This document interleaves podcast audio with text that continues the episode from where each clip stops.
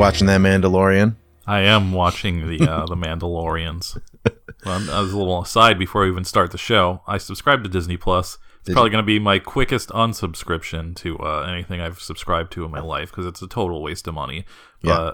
But um, anyway, I saw the Baby Yoda memes on uh, on you know on the Twitter on the social media, and I was automatically going into the Mandal- Mandalorian wanting to hate it because. Uh, you know, obviously you've seen the Baby Yoda meme, so it's just like, oh my god, this is gonna fucking suck. Yep. And uh, it turns out, yeah, I started watching it when they already had three or four episodes in the can, and uh, it's a really good show. I think there was an episode of Kissing Contest way back in the day when when Disney first bought the uh, Star Wars license, and we I think we kind of t- said this is this is what we want from Disney. Uh, having this Star Wars license is making these kind of uh, procedural type of monster of the week type shows with Star Wars characters, and uh, that's exactly what they're doing. It's kind of weird though because there's you can tell there's like younger people on the internet that don't even understand non-prestige television because Right. like everybody there's people like I think there's only one or two episodes left and people are like what are they going to do like is, is baby Yoda going to like go back to his home planet and it's like no man they're going to ride this out for 9 seasons like baby Yoda is never going back to his home planet He's never gonna age. He's never. I don't think anybody has seen like there people on the internet have not they don't remember our television shows before like 2010 so they don't know this is how it's gonna go and I'm fucking pumped for it a lot of other people uh, felt like they were know-it-alls to point out that they're uh, just like glomming off of westerns and samurai films. Like yeah no shit. Everybody's seen movies besides you. It's not like way, way to crack the case Sherlock. That's crazy Yeah. that they're borrowing from these age-old uh, things that everybody loves. And uh, yeah I think it's great. Um, I, I loved it so much that the Baby Yoda thing didn't even bother me, and uh, I even I found it cute. I was like, the Baby Yoda is cute, yeah. and uh, so I was expecting there to be just like a wealth of merchandise already, and then it, it wasn't like that. They so Mattel or whoever Hasbro, whoever owns the uh, the license. Disney, I guess, uh, but it's with a toy company. They released uh, a Baby Yoda plush, sort of plush, half plush, half plastic doll, and I was like, you know, I love this show so much, I'm gonna buy that fucking thing Whoa. and I and I go to the I go to the, the website and it's uh it's like a pre-order. You don't get it till May, and uh, Nintendo pulls this shit a lot. Nintendo's another cute company that that specializes in cute things. That uh, is always like, oh, we didn't make enough Nintendos, and it's like you didn't. You have all this market research for the last forty years. And uh, you didn't expect this this overwhelming. Come on, uh, and Star Wars is obviously the uh, the inventors of disgusting, um, way too much merch type of stuff. and so for them to be like, oh yeah, we didn't know. I the excuse they're using is they didn't want to spoil it. So supposedly hmm. they didn't want to spoil it to the point where they didn't even anticipate that anybody would care about the baby Yoda. So they didn't even like have any prototypes laying around or anything. and I don't know. I don't buy this. I don't have a really good conspiracy theory as to why they would do this, except maybe the season two or maybe another Star Wars show starts in May, but it just seems like there has to be some ulterior motive behind this. But anyways, that that was my piece about Baby Yoda is that I, I don't believe this shit that they didn't have anything ready, and uh, the show is actually good. I uh, so you you said that you you I talked to you about this before, and you foresaw that this was going to be like an A team MacGyver. Yeah. Like I was surprised. I was surprised mostly because I didn't think they led you to that. Like the first two episodes felt like they were doing prestige shit. Yeah, First two episodes were like, we're going to build a big story. This is going to be epic. Like, we're going to take you someplace insane. And then immediately they literally did like Seven Samurai, Three Amigos as Yeah. like a bottle episode. And I was like, oh, okay, well, that's cool. And then the next episode is like a, a caper, a heist or something. Yeah.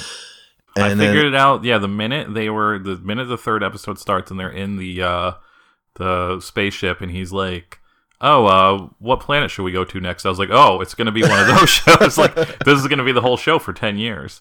Uh, also before I forget because I don't want I don't want to forget and we, we go off into another subject, but I also want to thank uh, listener Bert out there. Speaking of Star Wars, yeah. uh, f- several episodes ago, we we pleaded for somebody to go to the Star Wars Galaxy Edge and get us these Coca Colas that are special to the Star Wars Galaxy Edge theme park. That are uh, shaped like thermal detonators, and Bert came through and sent me one, so it's now my uh, most prized possession. So I just want to thank him.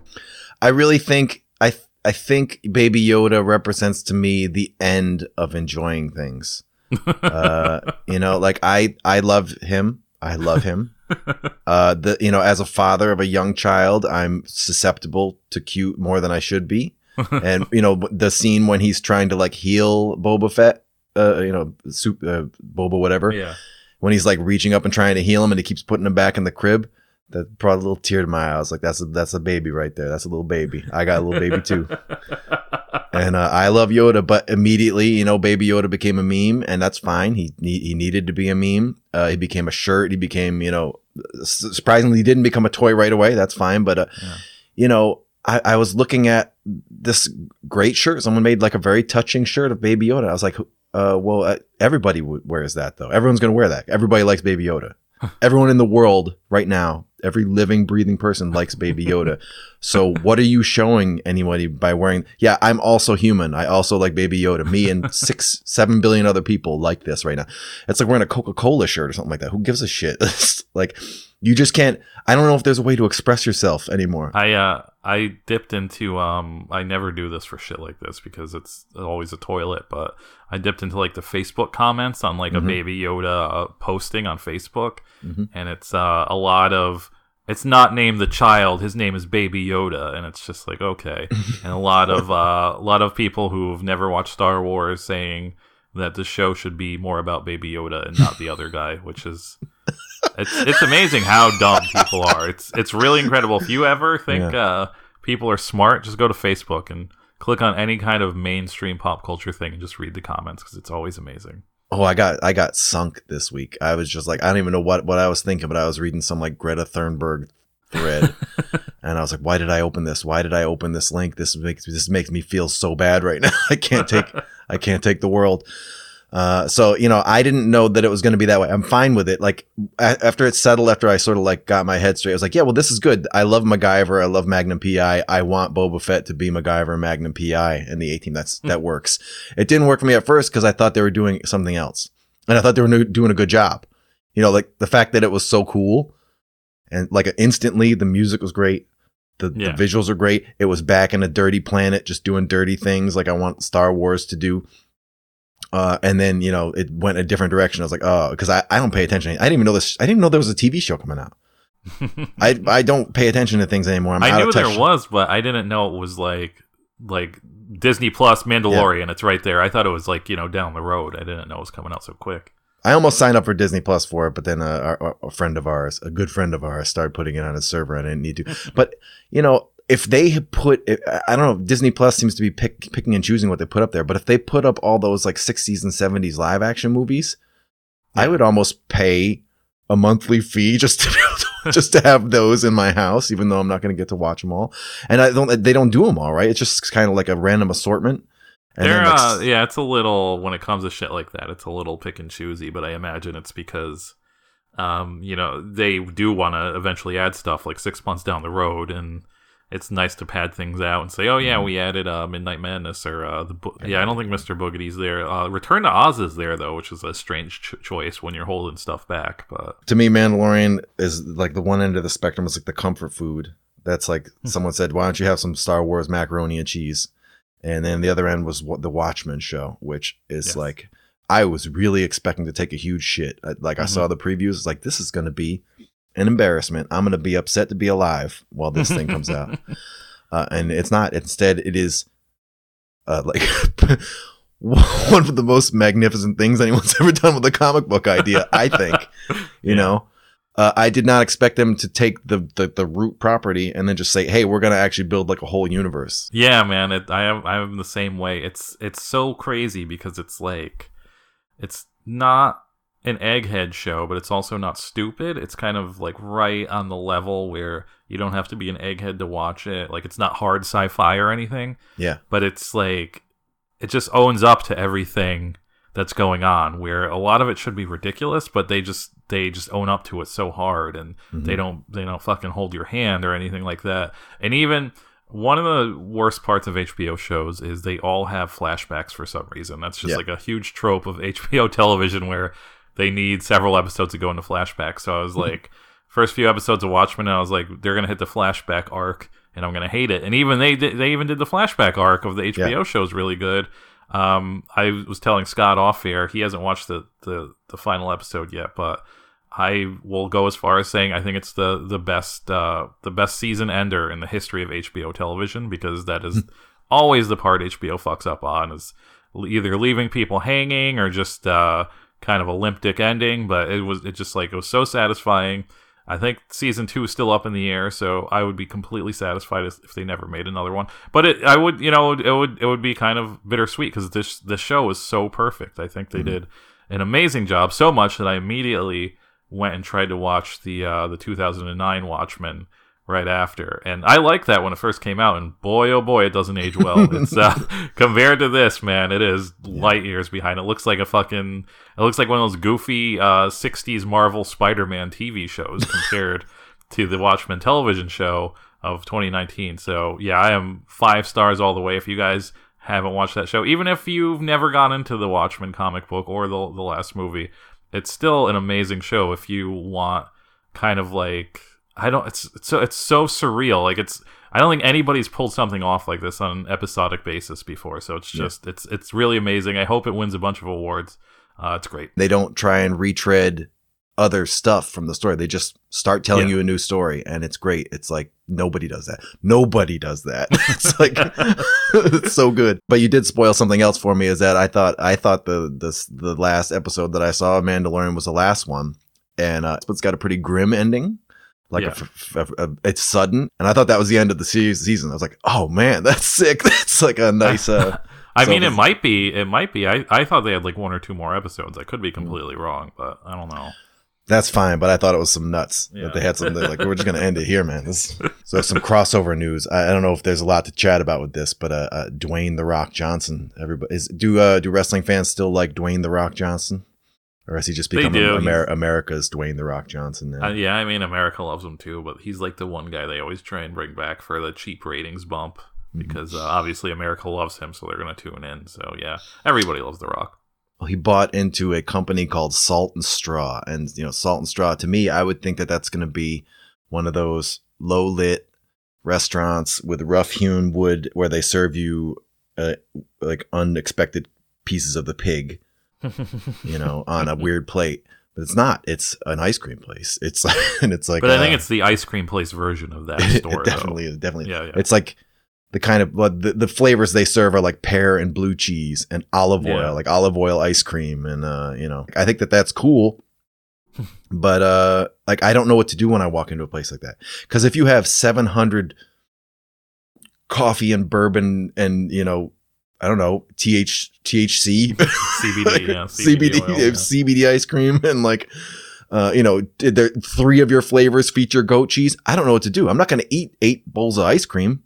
I'm not going to come back every day of that week. But I like it's it's such option paralysis. I don't really. I'm like a recent convert. Um, New York is full of fancy ice cream, but Mhm. it's to the point where you can just go to like the corner store and buy a pint of fancy fancy ice cream. So I hardly went out. But here, there's a chain. There's a chain here. It's a chain all over the place. You might even have one in Saratoga because it seems like the type of Saratoga type place. But Mhm. uh, it's called Jeni's Ice Cream No. and um, it is that type of place and it's very expensive if you buy it at a store it's 12 to 15 dollars a pint so Oh. it's not it's not cheap ice cream uh, but they have this thing that no one takes advantage of except for me and my girlfriend it seems it's like a sampler platter basically where you get three half scoops of ice cream and like a piece of a cone for six bucks and the three half scoops are basically normal human sized scoops. So you get to try like these three wacky flavors and it's amazing. You feel completely satisfied. You don't need any more. And no one takes advantage of that but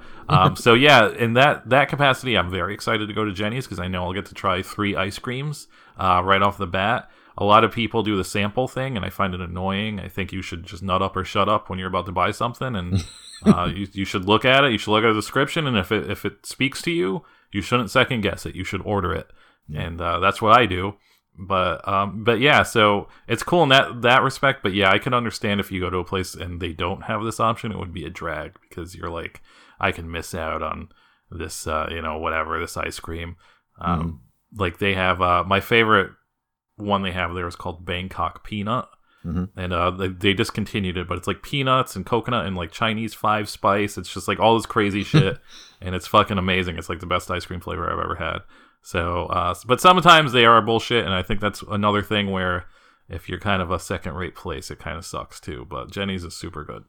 Salt and Straw. I mean, I'd really need to see what the exterior of that place looks like to to use that name. Uh, like It sounds so familiar, but yeah, I don't think I've ever been to one. But I guess there's millions of places with that name.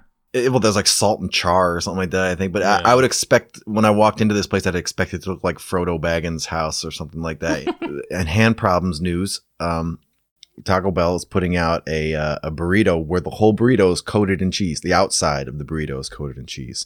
Uh, rate your frustration, Mike. How how high is this? Uh, Uh, so this was what I thought that toasted chalupa was going to be because even the article you sent said the same thing. This is like an LA trend now. Mhm. It has been for a couple years where they're baking like they're coated, they're blanketing a breakfast burrito basically in fried cheese. Mhm. Um, I would have to see this in real life to to really rate it. It's um the picture does not make me feel comfortable of it, and that is you know that's the the the vision they want to put out for this. Mhm. Uh, I I would honestly, you know, when I go to a place, I kind of want people to actually make food in front of me, but I would honestly settle for this being something frozen that they just throw in the microwave because yeah, I don't think I right. trust the Taco Bell employees doing this themselves. I think this this if they have to do this themselves, it's going to lead to uh, I don't know. I think you're going to get a, a lot of different results from different Taco Bells, and uh, They have to I drape drape a lacy angel wing of cheese over your burrito. And not screwed up. yeah, I'm uh, I'm obviously going to get it because I'm on a Taco Bell podcast, but I Mhm. am not looking forward to it. I like to me this like I think the the flavor like when I bite into this I expect it's going to be good because it's you know whatever. It's all there's nothing odd. There's it's not like they put crickets on the outside of this thing. It's just cheese. It's food. But I don't I don't like you know I don't like to hold a burrito in the wrapper I don't like to hold any Yeah. I don't like to, I, I take a whole candy bar out of the wrapper I don't care what happens to my hand you know I I, sh- I share the hand I share the hand problem I don't want to have a dirty hand but I also don't want to eat and bite into a wrapper by accident Yeah, I I, don't don't, like the burrito wrapper thing. I don't know how people do that. Yeah, and you're gonna have to with this. There's no there's no option. You're gonna have to hold this thing. Uh, in uh, in so in veg friendly news, I think this is pretty pretty pretty wild. I think is that you know everyone else is jumping on the impossible or whatever bandwagon. And Taco Bell said, "Fuck that. We're making our own vegetarian meat. They're just making their own. It's called Oatrageous." Uh, I guess it exists already in the world. It's like quietly out there, uh, but you have to Yeah. live. Uh, I guess Finland, Finland and Spain. If you live in Finland and Spain, you can eat this right now. If we have any, I don't know if we have any any listeners in those places. Let me know. But uh, yeah, it's like it's made of oats, so that's cool. I like oats. I just want to say a couple episodes ago, I predicted that Taco Bell would be implementing tofu, Mhm. and they've really showed me. They're really going out there with oat based meat. Mhm. Uh, I have not high hopes for this. I'll try it, but uh, Mhm. I don't think. Uh, I don't know. I it's so tough because is the meat is the the fake meat the Oatrageous meat? Mhm. It's either three options. It's either going to taste like its own thing, like to- tofu. Mhm. It's either going to taste like real meat, or it's it's gonna, either going to taste like Taco Bell meat. So it's it's like a crapshoot. What would be nice is if it's a little sweet, and then probably nobody else would share that. But like I'm looking at the picture and I'm thinking almost like pulled pork. Yeah, And so when I would eat it, I'd eat it. That's actually what makes the sofritos kind of work, I think, at Chipotle is that they're a little bit sweeter than almost everything else they offer. So if they put out a meat that had a little sweetness to it, like a little bit kind of barbecuey, uh, zhuzh, zhuzh, zhuzh to it, I, it's all I would eat. I would, I would be vegetarian at, ta- at within Taco Bell, within the realm of Taco Bell. I would be an ethical, ethical vegan, and I would only eat this. I think it looks pretty good to me. But it could also be a total mash. This could be repulsive. This could be uh, like they screw up steak, and steak is yeah, one of the food groups. Like steak is a very easy. like I can make a steak, and they fuck up steak. yeah. So something you sent me, uh, I I, I haven't done any further research. Uh, I, I want to know more, but I haven't looked at this. But you know, every, the world the world's back on Garfield, right? You know, the the memes are back on Garfield a little bit, and we we were on we were of course on the razor's edge of that, and made money off of it. The only thing I made money off of in the last fifteen years. But someone had just I, I don't I don't know if it's licensed or what, but someone just started a restaurant somewhere in Canada called Garfield Eats. and it's a they sell Garfield shaped pizzas and they look like a novelty item you get in the freezer section. it's pretty pretty Garfield shaped. Uh, how did you find this, Mike? I saw.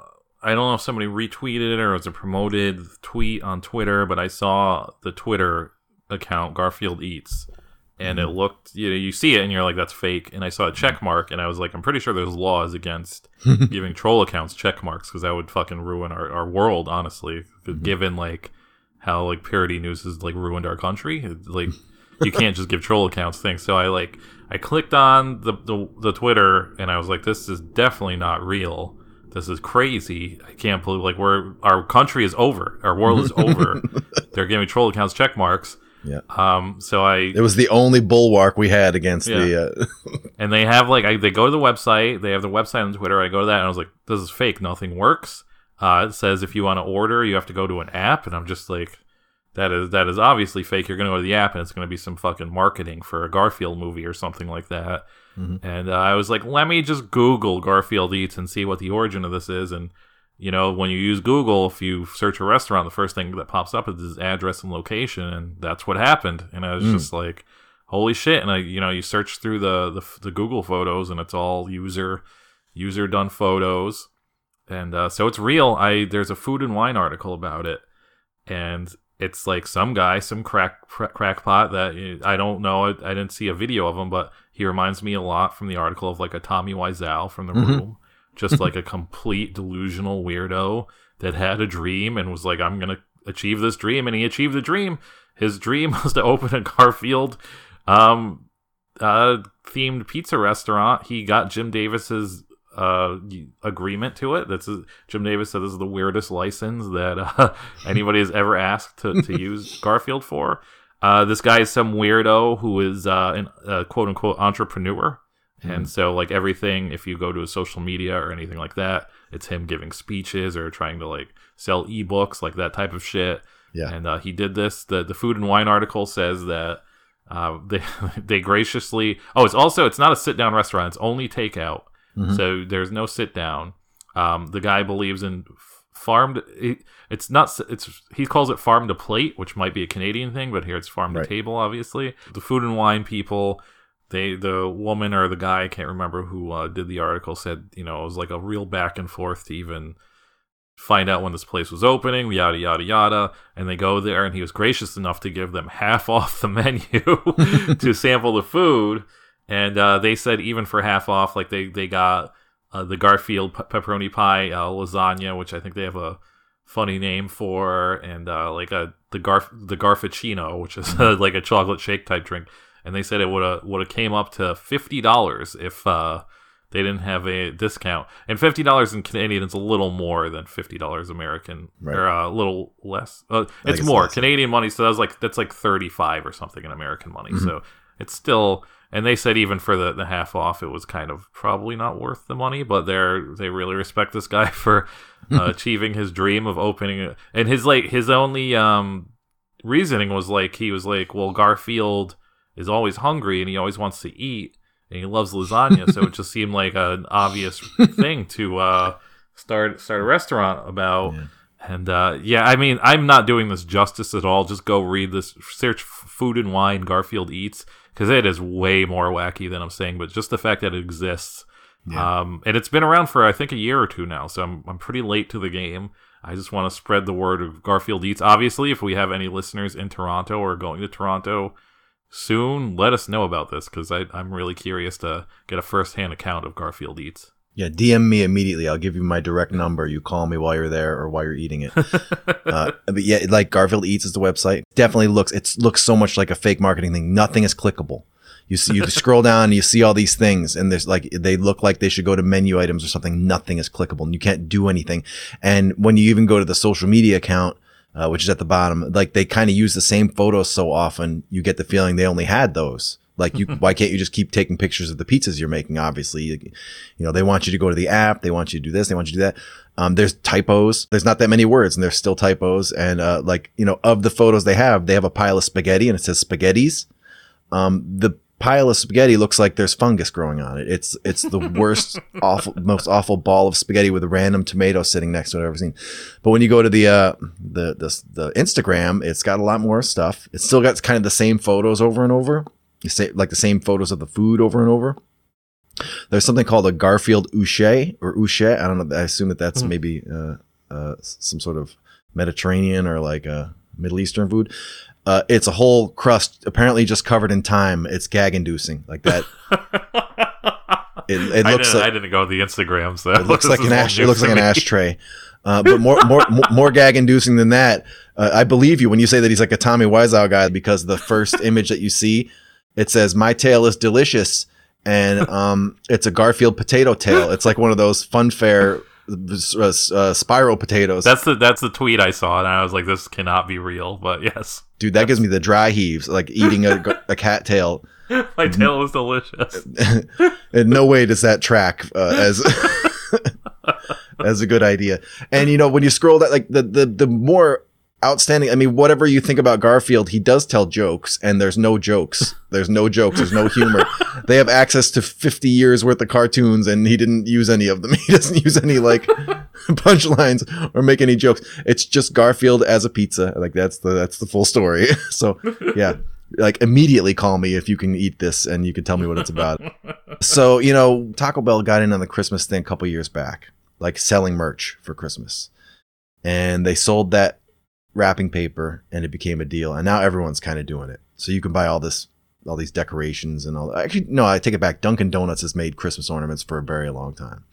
But now they have a guitar. You can buy a Dunkin' Donuts Christmas guitar and you can buy like a Popeyes Christmas sweater and you can buy all this bullshit. Um, but uh, but Mike, you have worked harder than anyone has. ever You and Zachariah have worked harder than anybody I've ever met to get one of these things. So last year, Gar- uh, Garfield, fucking Taco Bell, Taco Bell Garfield in uh, Canada released uh, this wrapping paper that is the uh, a lot of bootleg wish type companies have have kind of ripped this off in the past couple of years where it's like Mhm. ultra realistic photography of a like a burrito wrap or uh, Taco Bell meat or lettuce and tomatoes like very up close and photorealistic so you know you shit you wrap a present in it and it looks like a like taco meat and stuff like that. So Yeah. canada released those. Zachariah who has been on the show in the past who is a huge taco bell collector owns one of the uh, 90s era taco bell booths. Um, he he knew he knew somebody in canada and he he had them order it. And he was like oh do you want some? I'll i'll send it to you when i get it. And i was like yeah for sure. And this was last year. It was 2018 so he sends it. Um, it, it's obviously he sent it sort of during Christmas because that's when it was released, and that's obviously the busy time in the, the postal service. A lot of things are delayed. You get shit crushed. It's a horrible time to be shipping things. Mhm. And uh, so I this is when I still worked from home, and I'm checking the uh, have the thing open, or no, I get the text. I get the text when my shit's delivered. So I get the text that says the package is delivered. So I go down go downstairs and I don't see it. And I'm like, what the fuck? And I live in kind of like a courtyard type place where I could see the front doors to other buildings. So I'm looking in their their windows and I don't see it. And I'm just like, I'm freaking out. Like I uh I call like the post office and I'm you know, I just say I'm like I fucking I heard I heard the delivery notification. I heard the woman downstairs, where's my package? Did she drop it outside? Blah blah blah. And uh, it was like this thing. I reported it stolen all this shit. I felt really bad that Zachariah went through the trouble to get me this thing, and and uh, kind of just disappeared, and uh, it was over with. And then like three months later, it just showed up at his house, returned to sender, which is odd because it was delivered. It said delivered to my house, and it's I just assumed somebody stole it or it, it fell out of the truck or something like that. But uh, returned to sender, and he was like, "Fuck you! I'm not delivering this to you. like you're cursed." And I'm just like, "Oh, I don't." Have this never happened, so whatever. And uh, then the, you know, a couple weeks ago, he was like, "Hey, do you still have the same address? I'm going to send that paper again." So I'm just like, "Okay," and uh, I forget about it. And I uh, two yes yeah yesterday, I was uh I was I was like, "Hey, did you ever? You never really sent that paper, did you? Because I never got it." And he was like, "Oh, I did send it," and I was like, "Oh my god." It happened again, and he was like, "I didn't send it that long ago, though." And he checked the receipt, and he said, "Oh, it's it's coming today." And uh, sure enough, it came, and sure enough, the wrong address was on it. So I think that's what happened last time. I think I gave him the wrong address, or he wrote down the wrong address, and uh, so it got delivered to some weirdo's house, and that weirdo was nice enough to return it to sender. And now I'm a Chicago resident long enough where they just saw my name and they know my importance on the internet, and they said, "Oh, I know that guy's right address." I'm gonna cross off the wrong address and put his right address on there because that's what happened. And I got it, and it's beautiful, and I am so glad that I didn't. I I already wrapped all the presents I needed to wrap, so I don't have any urges to use this on other people's presents because I want to keep it forever. I want to frame it.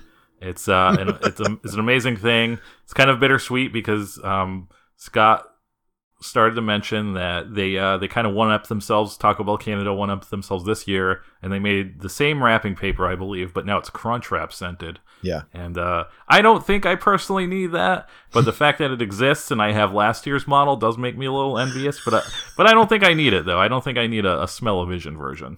Well, especially if you're, if you're gonna frame it. What's gonna happen is it gonna degrade over time? I mean, you know, yeah. some some scents don't don't Yeah. don't don't age well. So I don't know. if I had seen any of these things, I probably would have tried to get them. I I would have wrapped probably wrapped gifts in them. But yeah, this is definitely just some shit that should be sitting in my office along with all the other shit that I don't touch and, and piled up. We'll use this as a segue to roll right into Christmas chat. We've been on a little break. We took a, a brief hiatus, not that long as hiatuses hiatus hiatus go.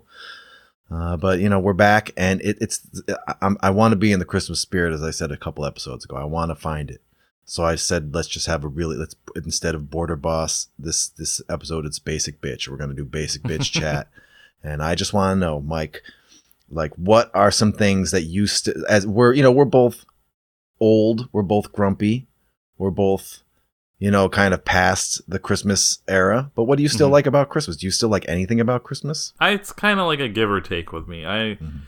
I uh I like I like that people like Christmas. Yeah. I like that part of Christmas that people are into it. I often wonder how I would feel if I lived in like a warm climate where Christmas doesn't exist. Mhm. I don't know. I think I think maybe then I would miss Christmas, even though now I like I don't really think about it. I, I take it for granted. Uh, like my girlfriend's really into Christmas. She she gets a tree. This is the first time I've had a tree, not a real tree, but still a tree in a very long time hmm and uh, it's nice. She likes wrapping presents and having them under her tree and shit like that's cool. It's uh, I don't mind Christmas music. I know that drives some people crazy, but I don't mind Christmas music. Yeah. I think it's kind of cool that there's this whole entire genre that is mountains and mountains worth worth of music out there, uh, dedicated to one fucking holiday that is insane. I like the uh, the Great Christmas Light Fight that comes on ABC. Oh, It's a shit. show where they go to these psychos' houses that uh that just have like crazy light displays, and they Mhm. each episode they you know they give a winner. Although this season they've been kind of leaning on um people who like actually make like professional displays that you know sell tickets to see, and I think they've just run out of Ugh. people. But so yeah, I kind of like a like some of the affirma affair affirma that word of Christmas.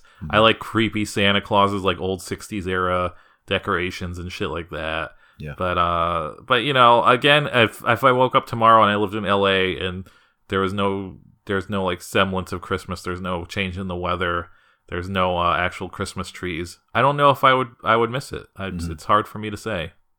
Well, I grew up in a family uh, uh, of of debtors, people who love to spend into the red, and I was like inducted into that uh, fairly early. That like as soon as I hit, I think maybe twelve, they're like, okay, you got to start coming out of pocket. Uh, you know, I didn't even have income yet, and they were like, you got 14, 15 people, you got to get them a gift, and they're not going to tell you what they want, and it better be good because they're going to buy you so much shit because they have credit cards they don't care about. They don't have money.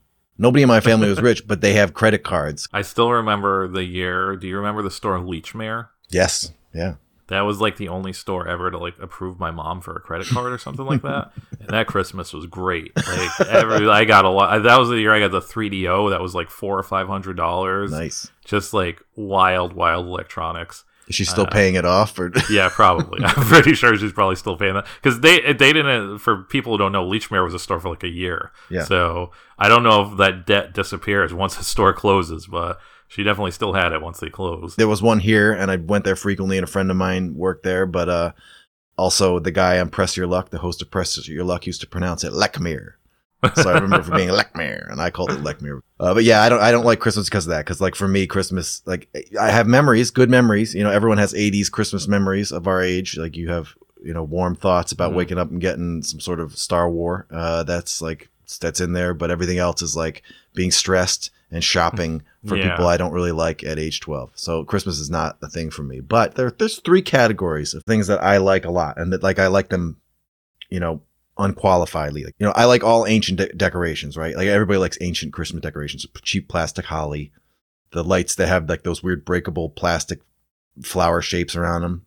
You know, the mm-hmm. first the first pink light you ever saw in your life, probably, right? Because that's like the only place you can see a pink light. But there's only two ornaments that are worth a damn for me. Like I, that, you could throw all that shit away.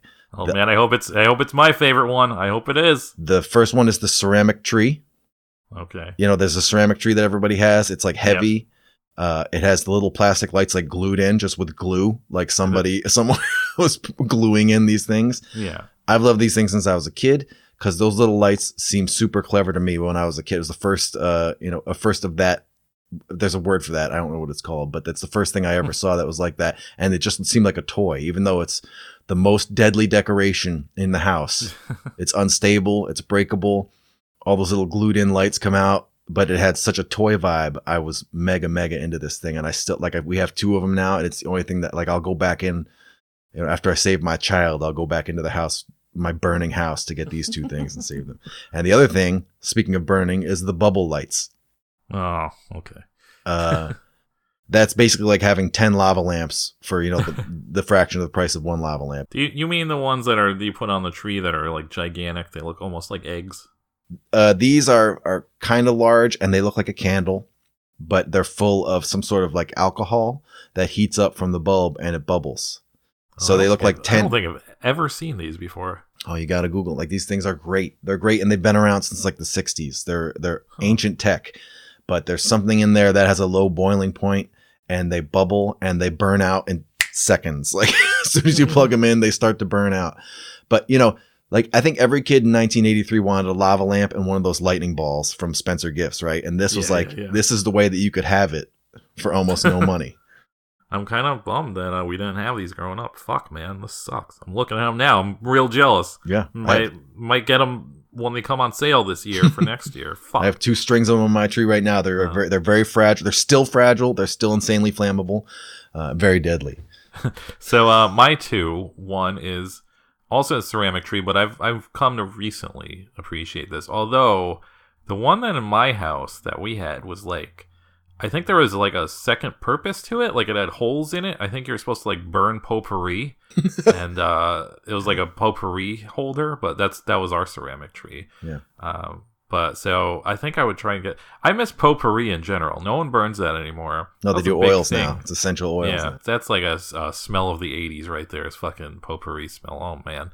Uh, the second one is uh, very old timey, and I hope um, hope Scott knows what I'm talking about because these were like my grandparents' decorations, so they could have been from like the 40s or the 30s, Mhm. and it could just be something like my only my family had or some shit like that.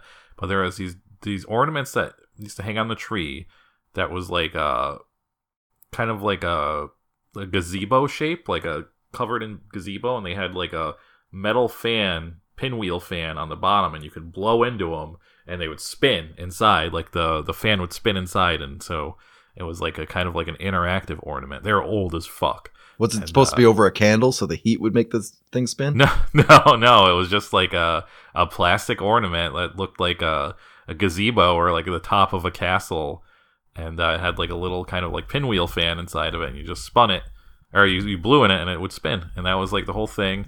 I don't know what they're called. Man, when those those got busted out, that was I would just wait when they like they took the tree out and they're putting up the ornaments. I would just wait for those to come out because I would just blow in them all day and make them spin. I don't know what they're called. Hopefully, some somebody out there knows what the fuck I'm talking about. Oh. I, I, I There, uh, well, yeah, there's like a vintage spinner, and it, yeah, these are. I've never seen these. I've never seen Yeah. these either. They're like really cheap plastic looking, yeah, like yeah, different colors. Yeah, and there's definitely just.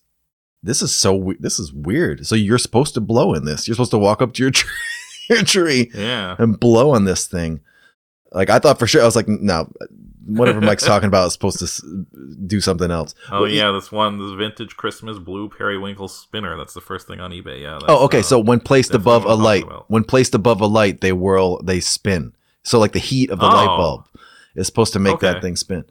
That's that makes more sense. so you you would probably. I don't think we ever used that powerful of Yeah. light bulbs in my house. Oh, dude, there was a bunch of. Did you, did you did you ever have the little pla- the cardboard houses that you're supposed to put a light bulb inside? That if you want your house to burn down overnight, for yeah, I, re- I remember those. Yeah, yeah. We, we never did any of that. Like all the, there was a whole bunch of there was like a lot of stuff that you were supposed to, and there was like some Hallmark ornaments you were supposed to pull a bulb out and plug that in instead, like a little yeah, mouse or something yeah. holding the bulb. Yeah, yeah. Oh, we yeah, have those. If you want to die, I guess. yeah, those those are awesome. I've never seen those. Uh, so you mentioned music, and of course, you know I like uh, old Christmas music a lot, quite a bit. I didn't like it as Mhm. much as I do now. I, I'll listen to it o- o- off season.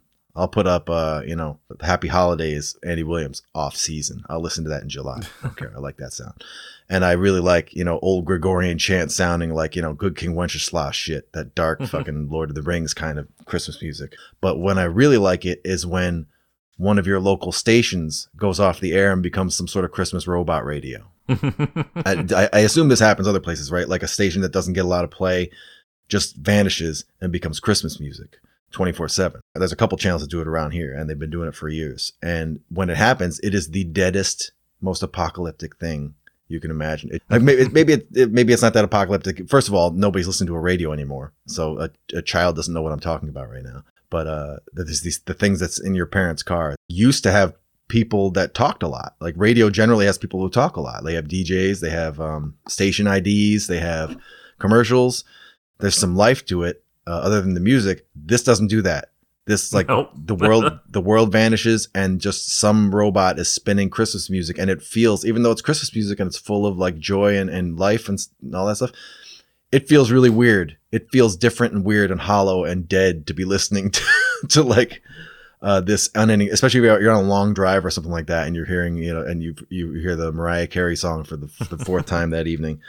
Uh, I, I like it. I like that a lot. It feels it's very spacey. It's like uh, Night of the Comet. It's like you're you're in a world where like the world is just running on on fumes and uh, no no human is at the wheel anymore. Yeah, that was the only time I would hear um, one of my favorite, Chri- one of one of my favorite Christmas songs. "Grandma Got Run Over by a Reindeer." Yeah. is when uh, that, that would pop up. Surprisingly, that song I think is very copyright aggressive.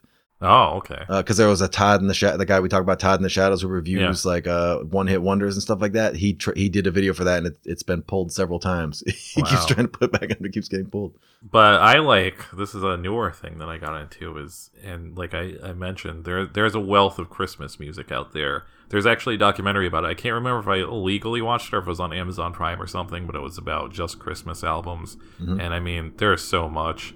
I know a lot of people who buy records now have no they have no idea that they they made records back back in the olden days and they don't just sell them at Target. you don't you don't spend forty dollars for a Beatles record at Target. You can actually go to record stores and buy forty records for forty dollars, and a lot of those are Christmas records, and you never know what you're gonna find.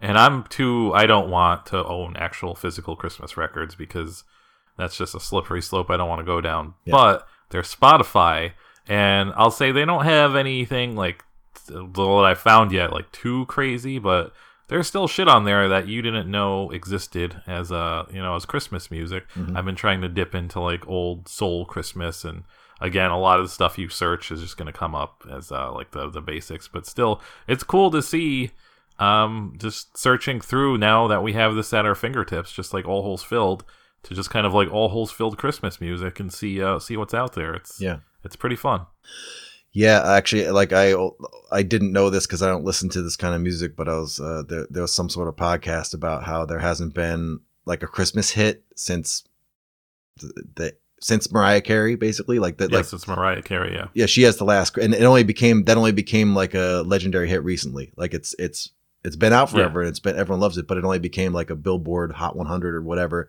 recently, and only a couple of Christmas songs have ever done it. But uh apparently, you know, like Coldplay put out a Christmas album, and uh like the it's super easy money yeah it's super easy money everybody tries to do it yeah. uh it was obviously easier money back in the day so it's just like It made more. It made more sense back in the day for like Donny Osmond or something like that to do Yeah, a Christmas yeah, album, yeah. of course, or like some clean cut singer to do a Christmas album. Even Mariah Carey, that makes perfect sense. She's like a singer, you know. She's just like a. She doesn't have a point of view. There's no like. There's not like an agenda to Mariah Carey. So I, I don't. You know, you're gonna have a different opinion on this because you're a you're, you're a foodsman. Uh, you're a professional foodsman now. But I don't think there's a ton of Christmas food. There's not a ton of Christmas food that really lights me up. You know, like I like the rainbow candy cane that tastes like cheap fruit. I like that a lot better than regular candy canes. I like when little Debbie cakes become tree shaped. They taste a little better for some reason. Same cake, but when it's green and shaped like a tree, it's a little better. And you know what else is? It's like gingerbread. Okay, gingerbread rules. Gingerbread, but you can have gingerbread anytime. gingerbread house, that's cool. But I don't like. There's no. There's not a meal to Christmas. It's just Thanksgiving again. Yeah, basically. exactly. Yes. And there's not even like a pumpkin pie. You know, pumpkin Thanksgiving has pumpkin pie. And like Christmas doesn't really have like one thing that you can name that's like, oh, I can't wait to have the Christmas eggnog or something like that. Uh, but um, I'm gonna digress a bit. I was talking to a friend of mine about camping a while back, right? And specifically campground camping. I don't know if you've ever been campground camping. Like if any of your uncles or something had like a uh, like a camper, and you just go to these No, places. No, I'm not. I've I've never been a piece of shit. So it's it's yeah you ju- you just go to a place that you're still in civilization you're not really camping at all you have electricity you have plumbing yeah. um and there's an arcade and there's like a ca- uh, like Oh, a man. you know all these That's things Sweet. Yeah. uh, you're not really camping but when you go there you, take a vacation from common sense and biology because you just take a whole week and you eat all the marshmallows and hot dogs and candy bars you want as though being out in the woods somehow hides you from your endocrine system. Even as an adult you do this. If you go if you go to the campground camping you sit around and you eat nothing but cheez its and hot dogs the whole time you're there. And christmas has a portable version of this known as the hickory farms gift box. Uh, no one's ever bought me one of these to this day I, I cry a tear but i love the idea. I love the idea that a whole industry that takes a lot of work comes out of nowhere at christmas. It just vanishes. And then around christmas time all of a sudden there's this whole world of uh, you know spice meats and cheeses that you can buy and pretzels and, and candies and they're all pretty good. And you know this is the only time of the year that you'll you'll go up you'll give your grandma a hug and then you'll hand her 78,000 grams of sodium like uh, with a solid ass six pounds of summer sausage and smoked cheese and the fact that it's so seasonal and so limited to one brand uh, probably there's probably more brands now but uh, you know it's an incredible uh, achievement and i hope someone gets me one this year i don't think they will Uh, yeah, man. My my grandpa would just rack up the gift boxes on Christmas time because no one knew what to get him because he was a weird old man that was into like Satan and Dianetics and stuff. So, uh, like everybody would just buy him either that or like summer sausage or something or Yeah. you know something. So it would be sweet. He'd give me like little pieces of meat on crackers and like little cheese. I loved it. I love that shit. I haven't I haven't actually seen one of those in a long time though. Um, Yeah. Secondly, I just want to say uh, Scott is a racist. There's a thing called the Feast of the Seven Fishes that Italians celebrate uh, the night before the night before Christmas. That is a whole unique blend of foods. So uh, there's that. Um, is it seven is it seven fish Do It's uh, I don't like. I think at some point it was. I I I remember my my my sister's family doing it, like because they're my sister's father uh, was very Italian family. My Wow. my family's just kind of Italian, but uh, so I remember them doing it, and it's just and my mom did it to a point where we would always eat seafood the day on Christmas Eve, Hmm. uh, but not as elaborate where it was actually seven fishes. But yeah, most Italians do eat seafood um, before on Christmas Eve. Mm. And, uh, I so I hated that growing up because I hated seafood. But I mean, it's a thing. But I'm with you where it's just kind of like it's like Thanksgiving part two, and I think people try and make it a thing where they're like, "Oh no, it's the Christmas ham or something." It's like, Yeah. "Oh come on, dude, that's not like no one." Like you read that in like a Berenstain Bears or something, and you just, you just like people have been trying to make it a thing, and Yeah. it's not. It's really Thanksgiving part two. So I've been trying for years to get on board with uh, the Japanese who have made.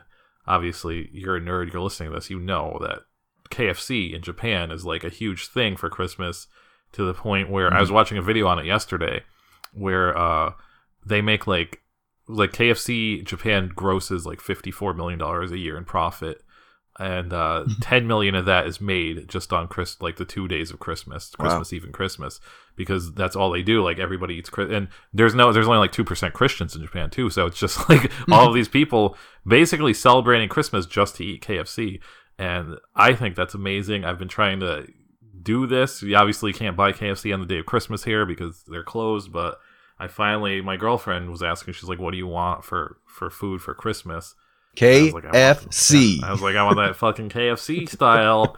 And she's not agreeing to that. She's gonna make fried chicken, but we're gonna have a very Japanese Christmas as far as food. And uh but I think that's so fucking cool, man. I we we do a Taco Bell podcast. I just what if what if that's what we dedicated Christmas to, guys? Just uh start here. We'll use our small army of listeners, and it'll just spread to your families and your friends' families, and just who knows? In ten years, it'll just be fucking normal for everybody at Taco Bell on Christmas. It probably beats having the Yule loaf. yes, for sure.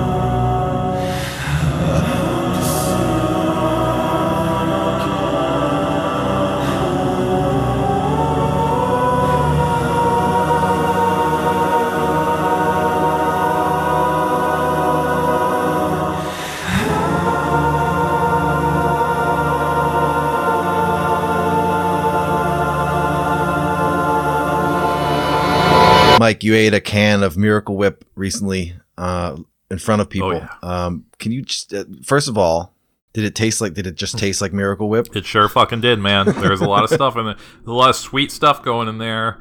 And you told me some bullshit about when you freeze it, it would taste different or something like that. And uh, I have not had Miracle Whip in my life since I was maybe 10 years old. And it's like a taste I still remember to the like. And I was like, oh, it's been 30 years. Maybe it doesn't really taste like that. and no, it tastes like that. I don't know how anybody enjoys that shit. I've never thrown anything away faster in my life. I mean, well, there's a picture. So this is Retro Food Ghoul chat. Obviously, Yeah. if you haven't seen this, Retro Food Ghoul uh, did a thing called a Yule loaf, which was like, you know, spend 45 minutes swirling around literal, li- literally Miracle Whip, which is mayo. If you don't eat this way, it's mayonnaise. It's sweet mayonnaise.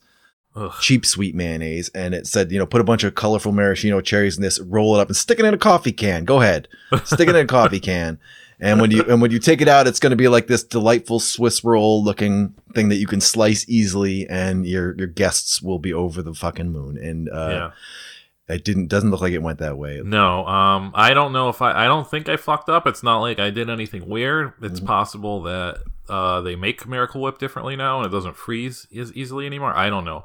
I know. So I got this from a.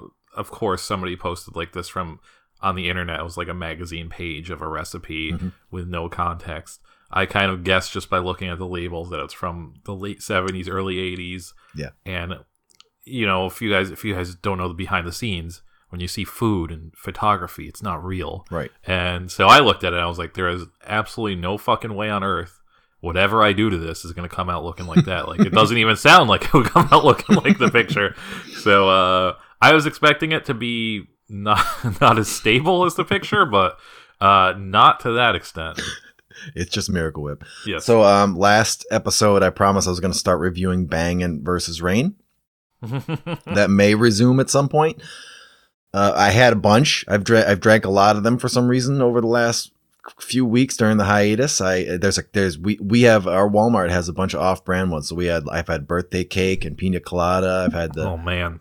uh, Miami cola. They also they have some coffee flavors now. They like Whew. that seem to have real milk in them. But uh, last episode, drinking you know 64 ounces of energy drink uh, along with my normal caffeine intake of diet Pepsi and uh, coffee, I had restless leg syndrome for three days and couldn't sleep. So not gonna I'm I'm not gonna do that probably for a while anymore. So you know I don't think anyone was hanging on the edge of their seat. But just in case you tune in for Bang versus Reign chat today, uh, it, uh, find another podcast. But uh, you know now no now the kids have gone to bed and it's it's nighttime. It's the second part of the. I'm upgrading our our brand by the way. We're now Border Boss and Family, Mike. Because we're, Oh we're God. Border Boss and Family. Because I think the listeners are also friends. they don't get to talk into these microphones they don't they're not gonna you don't get to talk into our mic but you're our friends if you're listening to this trust me you're our friends but mike and i are family border boss and family so you're in the nighttime portion of the border boss and family podcast all holes filled where we listen to two records each each I didn't write an intro. Uh, So- okay. So uh, my first record of the night. Um, I don't.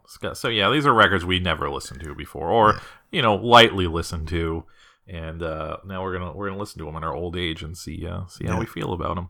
Uh, so my first record of the night is Alkaline Trio's "Goddamnit." This was from 1998. Um, this was their debut album. I guess I didn't. I guess I didn't know that before I listened. Mhm. Um, I didn't know. I don't think I knew that either. yeah, they they are from Chicago. Uh, that is not really why I chose them. I chose them because I am on my uh, my endless search to find the creator, the the what the the linchpin, the origin of the uh, Campfire Memories pop punk, the adult contemporary pop punk that was very popular now five or six years ago. I don't even think maybe it's still popular. I don't know. Uh, and I think a couple episodes ago I did Alcal or uh, I did Dillinger Four, and it wasn't that. Mhm. And I've tried a, a couple other things, and it wasn't that. So I was just like, uh, maybe it's Alkaline Trio. That's a band I never listened to, and I I don't think maybe you know I could see some some. Uh, I didn't listen to to further Alkaline Trio, so I, I could see some seeds of it in this. So Mhm. I don't know if this is really the origin of it. Um, it's definitely uh surprising. I'll, I'll spoil it. I I think this is a pretty good record. I didn't. I wasn't expecting to uh like this at all. I was expecting it just to be kind of a thing that existed. But I remember back in the day, this was up there with Dillinger Four, where this record would be cited in so many different reviews for other records, saying it's not as good as the Alkaline Trio record. Yeah. It's uh, always a band I've heard people talk about, but I've never heard actually.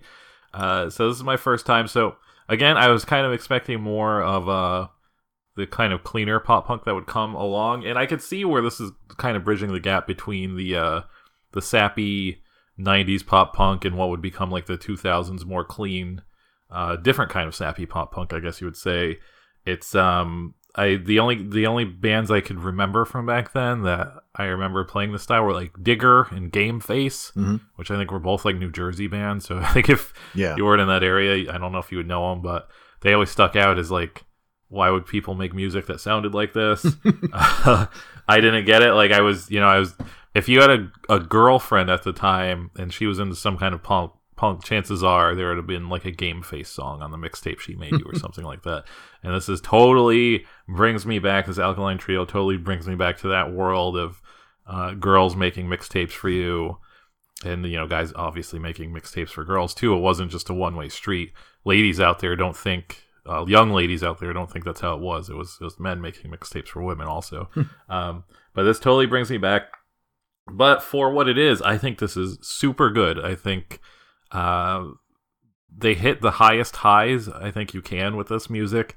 And i think it's because at least a couple people in this band are probably a little too advanced to be playing this music. So it's kind of strange because um you never think about that in pop punk. You never think oh there's probably like some actual crazy musicians. But like for one the drummer is um doing he's he's punching well above his weight in this band where he's doing a lot of like mastodon level drum fuckery and just doing like these crazy drum fills and all this stuff for you know essentially pop music. Like Yeah. you know essentially just uh stuff that he could just be playing like a four on the floor drum beat to but instead he's just going he's going ape shit on these drums. And i don't know if it's for his own amusement or this was uh he's uh like uh, our old drummer or again like the drummer from mastodon where he's just like i gotta play like this or it's it's not gonna hold my attention um, so that is something you don't i don't think you hear too often in this type of kind of sappy love letter pop punk so that's interesting. I also think the people who would, are in charge of writing the songs are again punching a little above their weight. And uh, again this is their debut so i don't know if uh, this was the, the the peak and it was all downhill from here or this was just the, the beginning of the mountain. So I I'm never gonna care to learn. Uh, you know, maybe if again if we do a retrospective episode or something, but I don't think I'm gonna listen to future stuff. So somebody could could clue me in if you want, if uh, it gets better after this or if it gets worse. But um, there's a second the second track on here is one of the only kind of what I would call songs that I would have actually listened to at the time or would have been familiar with that type of goofy pop punk. It's called Cop Yeah. and it's uh kind of this story about this dude's friend becoming a cop and him just saying, "Why the hell did you become a cop?" And I think it's like really endearing, and I really like this song. Mm-hmm. And I, it, it, was just something where I was like, "Man, I would have been super into this song back then." Um, it's also kind of dark to think that everybody who wrote this song, I assume, is an adult now and probably is probably friends with cops in real life now because you gotta. I mean, just you play the you play the the odds game and the numbers game, and at least one person in this band probably supports Trump at this point. You gotta you gotta just assume. So uh, they're probably like, I hate that cop song now. um, uh, but at the time, I think this is like a really clever song for this type of genre. Uh, there's a, a, couple, not even one, or it's not even at the end of the record, but there's a couple peppered in the uh, the middle of the, the record, uh, acoustic tracks. Yeah. And I don't know if this is the band to start this trend. Um, I, like I said, I'm not a pop punk historian. I don't remember many bands that I listened to in the pop punk realm that did acoustic, and uh, so I'm gonna blame them. I'm gonna blame a, a yeah. Alkaline Trio for inventing this trend that still exists today where it's the strangest combination. It's like I don't know, I don't know. It's like peanut butter and vinegar or something. Like where, like what? Who? Why all these pop punk people relate and associate with acoustic music? Where they're like, you know what we should do? We should take these shitty songs we wrote mm-hmm. uh, on electric instruments and then make them shittier by just me, the singer, playing them on an acoustic guitar. and like, who the fuck? Uh, it's just a strange thing that um, this is, you know, this is audible proof that it's been going on since at least 1998, yeah. and it still continues to this day, 20 years later. People, pop punk bands are still doing acoustic sets, putting acoustic songs on their records, yep. and I don't fucking get it. Well, I think against me when they started, that was their whole thing. Like that was the band. Okay. They they they were like, oh, we're folky punk or whatever. Great. Uh, I'll never be white enough to understand that. So uh, if this is really what started it, I I hate this forever. Um, I couldn't on multiple listens. I couldn't skip those songs fast enough. Yeah. So um, I do not like acoustic music, but I think if you do play it, um, like in Elliott Smith, I can I can get down with Elliott Smith because that's all he does is play acoustic music. Uh, well, you can't you can't do both, man. It's one or the other. Um, but no, overall, I really think this is in that kind of 90s sappy uh, i don't even know what the, the proper term is is it? But like that teen love pop punk. This is this yeah. has to be top of the heap, and now I understand why it kind of got all the praise. I think the songwriting is really amazing for the genre. I think the guy's voice, the vocals are kind of give or take it or leave it. I don't think they're you're automatically in love with them. I kind of like them, but I could see them grating on some people. Uh, but yeah, this is a, a great surprise. I like this record. I'm never going to listen to it again because I'm a little too old. But if you are a pop punk person that maybe is younger and hasn't listened to this yet, I would I would definitely seek this out because it's very good. But Scott, I feel like you might have a different opinion than me. I was hoping I'd accidentally like this because they're fr- they're from this like the Chicago scene has a lot of these bands that I just for some reason like that I shouldn't. Like Naked yeah. Raygun is one of the classics, and I really like Naked Raygun, and they're not anything I should. They just hit me the right way or whatever. But uh, you know, there's a specific mode of lyrics that I can smell a mile away uh, you know, it is pretty. It's it was pretty evident in like '90s punk and indie rock, and especially like goofy ska type stuff. Those the emo bands, all it, it got really out of control in the 2000s emo, and I'm guilty of this. I'm guilty, so I'm I'm, I'm speaking from the inside. It's like when you get really specific about something, and then a couple lines later try and get really sincere. Uh, I don't. It, like the really awful version of this is the band Train. Everyone knows the band Train. That like a uh, whole Hey Soul Sister song. That whole song is this, where he's like, "My heart's gonna beat out of my untrimmed chest." Who the fuck says that? No one says untrimmed chest. No one. That's not a. That's not a phrase.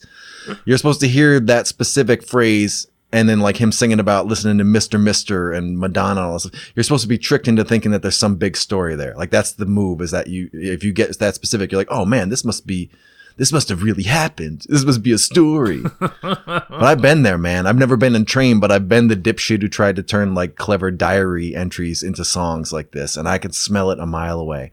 And I was pretty sure I was smelling it all over this album. And it, it's hard to tell for a while because, you know, almost everything you sing in this kind of Ben Folds 5 vocal style sounds like that whether you like it or not. But I was pretty sure I was picking up traces of this trick. And then we hit that song Clavicle and it was target acquired. Yeah. I found you, guy.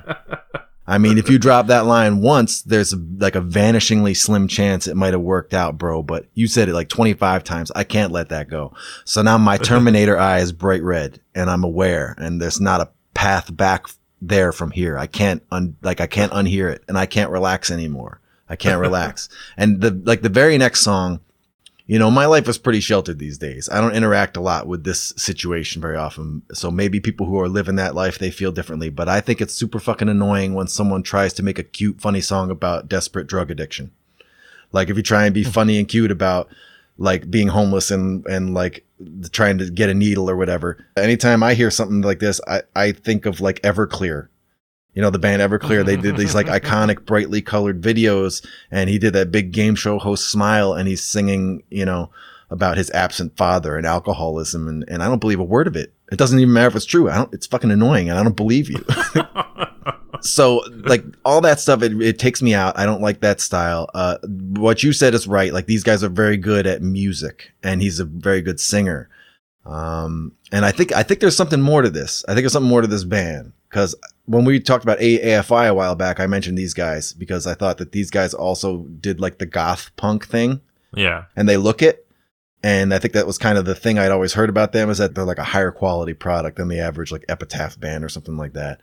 I think there's some gothic grim stuff. Even in this album, there's some sort of like grim, almost like death metal lyrics here and there that are pretty brutal. And this might be a good time, like, as you mentioned, this might be a good time to uh, drop that we're considering doing an episode sometime soon where we revisit some of the bands where there was controversy or you know that we picked the wrong album. People love to say that. They yeah. love to tell us we picked the wrong album. So now's your chance. Like if you're an avid listener and you've just been angrily sitting on your hands uh, because we picked the wrong Gun- guns and roses album or something like uh border boss eternal at, at gmail.com border boss rip on twitter and instagram like sound off. Uh, maybe alkaline trio is a contender because i think they do i think they did some better stuff later so if there's like a Master of Puppets down the line. Uh, yeah, to be fair, this is not like I think Scott has said this before. He he judges records by he goes to Spotify and they recommend records. Right. This is like they, there's like four records that uh, that are on their their Spotify and Goddamnit is not one of them. Yeah. So uh, I don't remember why. I think I just chose this one because it was more like I remember when it came out and it, it being a thing. So that's why I chose this one.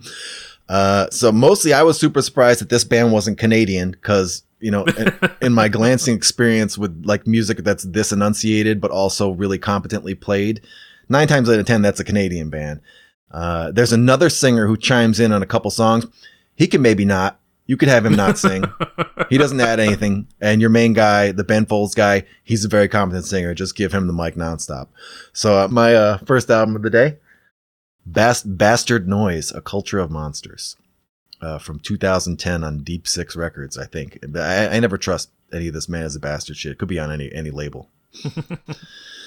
uh, the whole like the whole Man is the Bastard lineage is something I never wanted to mess with much as a kid. Like I got lucky. I bought a couple of their records and like their first, well, probably on and off, but they were kind of like a grindy uh, power violence, heavy sludge band and really like brutal and that's super fine. I'll take that all day. Uh, and I, so I bought, you know, and you want to like this band because their name is Man is the Bastard. That's awesome. You want to put that skull sticker on your bass. Of course you want to. I do. You want to buy a bass so you can put that skull sticker on it. but these guys put out a record every 45 minutes. And it could be anything from like the grinding borderline death metal stuff to just like random hisses and spoken word and money was involved here. I had to pay. That's a very toxic situation for me when I was a kid. So I just sidestepped that issue for 25 years. I was like, yeah, you know, I know I like some of their stuff. I'm sure there's more. Maybe I'll find out in t- 2019. so I read some list and it had like, you know, the most important hardcore albums of the of the early 2000s, like up to 2010 or something like that. And this was on there and I was like, "Really? Bast- bastard noise?" because I was assuming for sure under this band name this was going to be power electronics or harsh noise uh, and uh, you know unpopular opinion, but that that's a stupid genre. That's a really stupid genre of music. This might lose us some listeners, but like I think if you listen to like Vomir or if you get stoked when the opening band is one of those guys shouting swears into a pedal or something like that, I think you're lying. I was actually talking to someone recently, and he mentioned how you know when if you when when you're in college, there's these Christian groups, right, and they try and recruit you and they all tell you that they've spoken personally with Jesus, that Jesus has spoken to them, they're lying, right? but eight of them will be in a room and all of them are trying to make the other one believe that Jesus spoke to them and they all know they're lying. You guys are all sitting in a room together and you all know that you're fucking full of shit and you're doing it.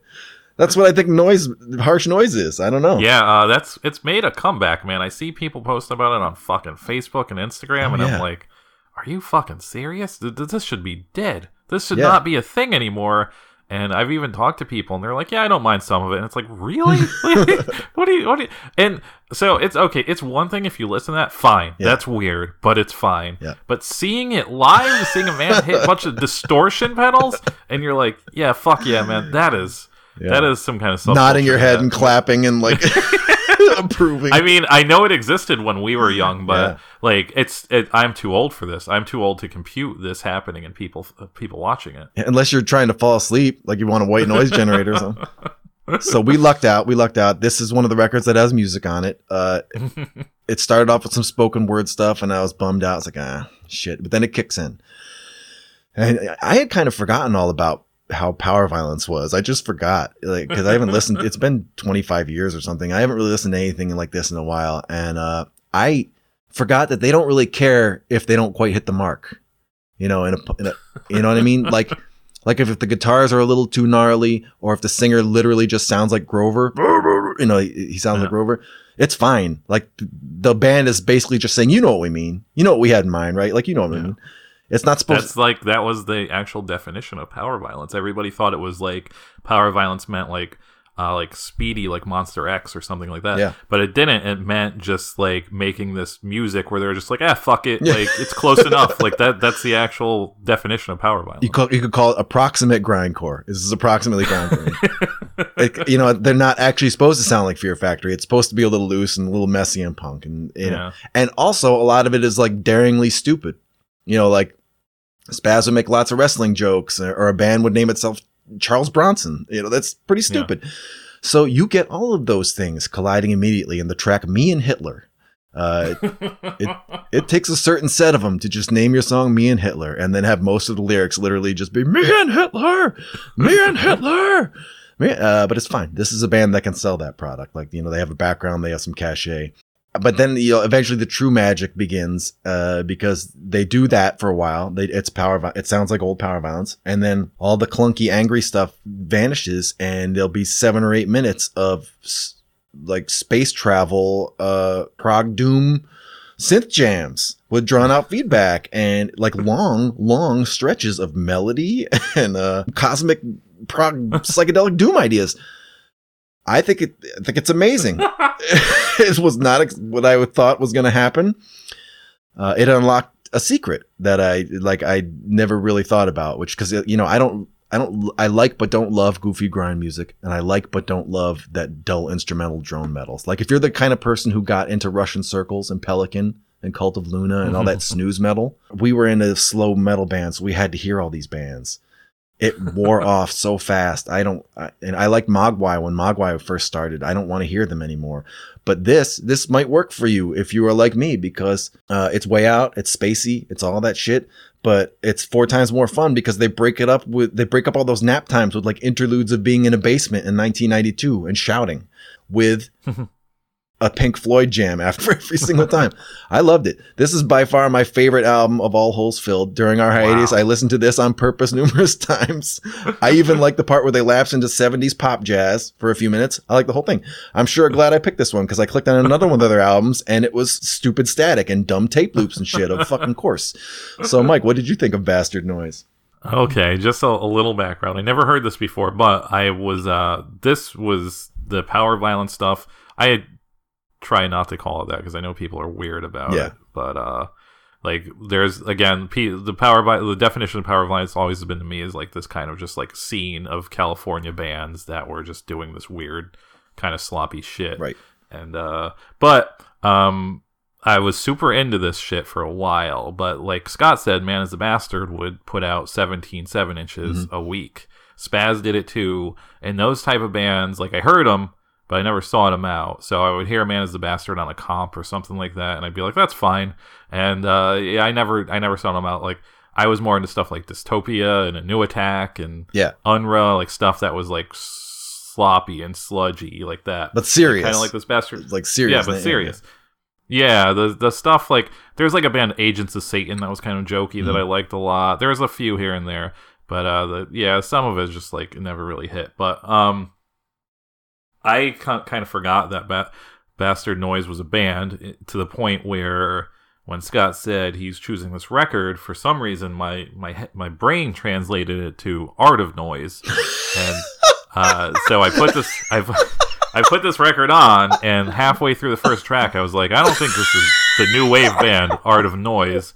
So I was like, what am I thinking of? So I googled Bastard Noise, and I was like, oh, it's oh, it's uh, it's not Art of Noise, it's Bastard Noise. The Man is the Bastard side project. Uh, so so that made a lot more sense to me. So uh, this first track is like, um, I'll this this comparison gets gets put brought up a lot. Not the first track, not the Culture of Monsters poem that could go fuck itself, Yeah. but Pincer, Pincer's movement. Uh, this is this gets thrown around a lot, but I think for this this track, it really is like this sounds like the, if the River Bottom Nightmare Band was a real band. like the music, the the Yeah. snake vocals and the beer vocals, like it's just fucking perfect. Yeah. And um, this is like this first track was completely 100% my shit in the late 90s and early 2000s. And uh, then I looked at when this came out and I saw 2010 and I was like, huh, that's uh, that's pretty crazy that, that somebody's making music like this still in 2010. And right there it hit me. I was like, I will fucking eat my hat if this record has 10 tracks with this same energy. If this is just completely the full way through this, I will like I there's no fucking way. So then the the me and Hitler song starts out and the first 4 minutes I'm like, "Oh, I might be I might be eating my words. This might be straight up 2010 somebody's still making like this gross late 90s just fucking sludge metal." Yeah. And um then yeah, like as Scott said, it hits that space part, and I'm just like, oh god damn it, like, motherfucker! like I knew there was gonna be a catch to this, and like Scott said, it kind of goes in and out, Yeah. and I've I don't hate it, but I've been like thinking about it since I started listening to this. It's just like this was made in 2010. If this came out in 2000, I would have loved this. This would have been one of my favorite records ever. Uh, when it, if it came out, if I heard this when it came out in 2010, I don't know. I 2010 was uh, we had access to a lot more music in 2010. um, it this is this sound is kind of getting dated in 2010. There's not many people still doing this kind of weird power violency type shit in the drone kind of flowery. It's not it's not flowery because they don't Yeah. play it like that, but you know that kind of weird spacey shit. Um, I had more on my plate. I was I was a very old adult, but in 2010 I had other interests. So then there's me listening to this 2020 being an, an old old man, and I'm just like I don't know. I I don't know if I could pick this record up and pretend to uh, just be into this again. Like it's it's been so many years since uh, I would have initially loved this that it, it's tough for me to, to judge this. I don't like. I don't think I'm going to go back and listen to this. And Scott's already spoiled it for me that all their other records are just them like Yeah. hitting fucking metal with drills or something like that. And I don't want to listen to that either. I do think this is a good record. Um, it's just like 20 years too late for me, and it it's t- 10 years too late for itself. I think. But either way, I almost, I almost wonder uh, if, like, that, since you say that, I wonder if that's the point, because these guys have been in it. They're they're from the Yeah. scene, and they also are more progressive than that. They do other stuff. They've they've left. They've been in and out of the scene, and they do their own thing, and they're not like idiots. I don't think. So maybe they're like, hey, why don't we just make one of those albums? yeah, let's see. yeah, let's yeah. see if we can make like a 1992 album right now. And It's yeah, it's kind of like how after Neurosis like broke the seal, everybody was like, "Oh yeah, Neurosis, they're gonna make another one of those Mhm. like kind of pain of mind records again." And I don't think that ever came, but people are, you know, I think Neurosis is aware of pain of mind, so it's, I think it, you, you're kind of right. It might might be like that Yeah. that kind of deal. Uh, where these old fogies, because I think this band has been around since basically as long as Man and the Bastards, Yeah. so since like the early '90s.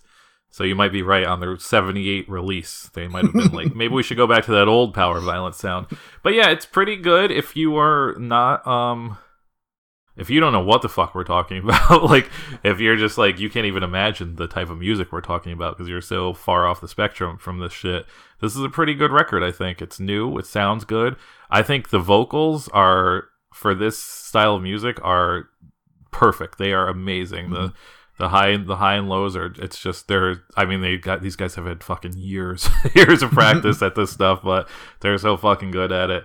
So uh, I maybe I'm a little too old. I'm a little too busy in my life for the, the spacey parts, and I wish there was less of them. But it's a pretty decent record. Do you remember the band The End? Yeah, yeah, yeah. They were yeah. like a Dillinger escape plan type spazzy, but they were very tall, willowy, like skinny.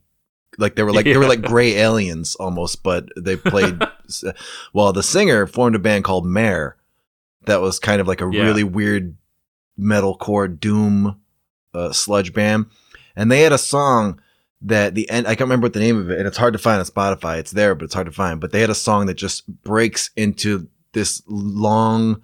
10 minute doomy beach boys thing yeah, uh, it's like this ethereal. It's really heavy, but it's ethereal, and it comes out of like blah, blah, blah, like this screaming metalcore goes into this drawn out, feedbacky, doomy thing where there's like layers and layers of Beach Boys, like ethereal Beach Boys vocals, and I was like, this is amazing. I wish someone would do this.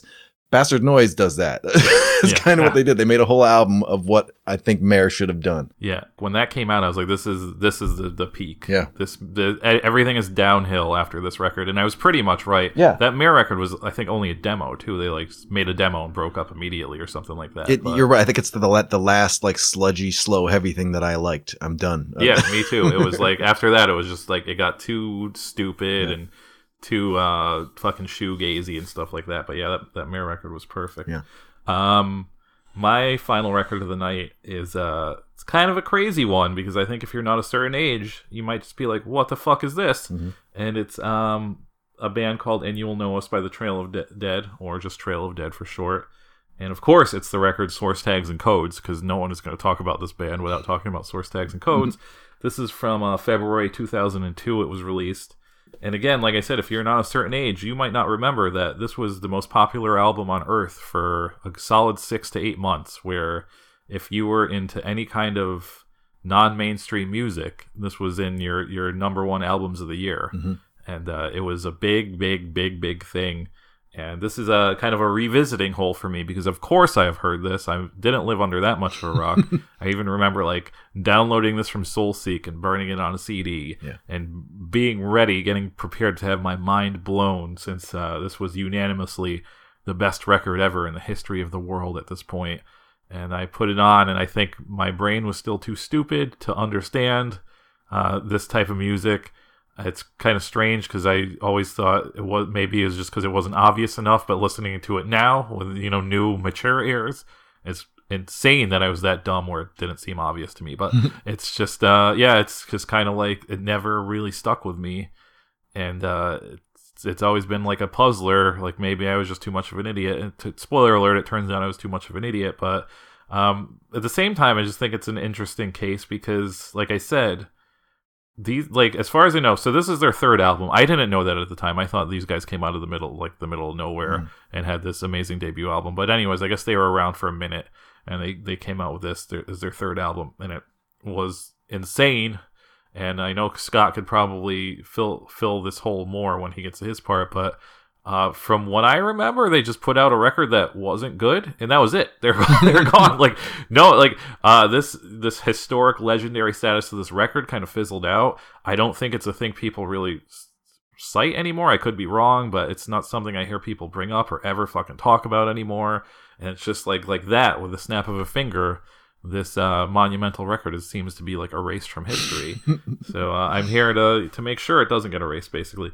So yeah, I listened to this. And like I said, it was kind of just like instant. Like by the first track, I was like, "Man, I can't believe I didn't get into this record uh, when it when it was new. Like I can't believe I was that dumb or I could not understand this music." But again, I now have twenty, yeah, cl- close to twenty years of uh, thing like other material where I can cite and say, "Oh wow, they really borrowed a lot from that Trail of Dead record." Um, this music is, I guess, what could be described as at the time. and I don't think a lot of people describe it as that as, as angular. It's kind of like an angular um, indie rock style music. Um, they don't really sound like them, but if you want to put it into that category, very very parallel to maybe a, at the drive-in where they're kind of a band that came out of nowhere making this type of weird rock music, and they kind of blew up and then fizzled out. to, to the point where after this record was over, my Spotify autoplayed at the drive-in. so it's just like I know these bands go hand in hand. That early two thousands, what the fuck type of rock, and uh, these guys seem to be been the geniuses at it. And uh, yeah, I mean, I honestly feel bad because I don't have a, ton of shit to say about this. Um, it's uh, it's incredibly good. I I uh, almost I think almost every track on here is a hit. Like this is a banger. Mm-hmm. Almost every single thing. I could see how much was borrowed from this record. Um, it just seems like this like even after first listen, I was just like, man, this shaped so much music for the next ten years Mhm. after this after this record. Um again, I I'm sorry I don't have much to say about it. I think it's really great. I think uh there's parts of it that remind me of Oasis that I know uh, Scott does not want to hear that. So I know Scott was was was uh, teasing doing Oasis at some point on the show, but you know maybe Scott would be into it if he likes this Trail of Dead record so much.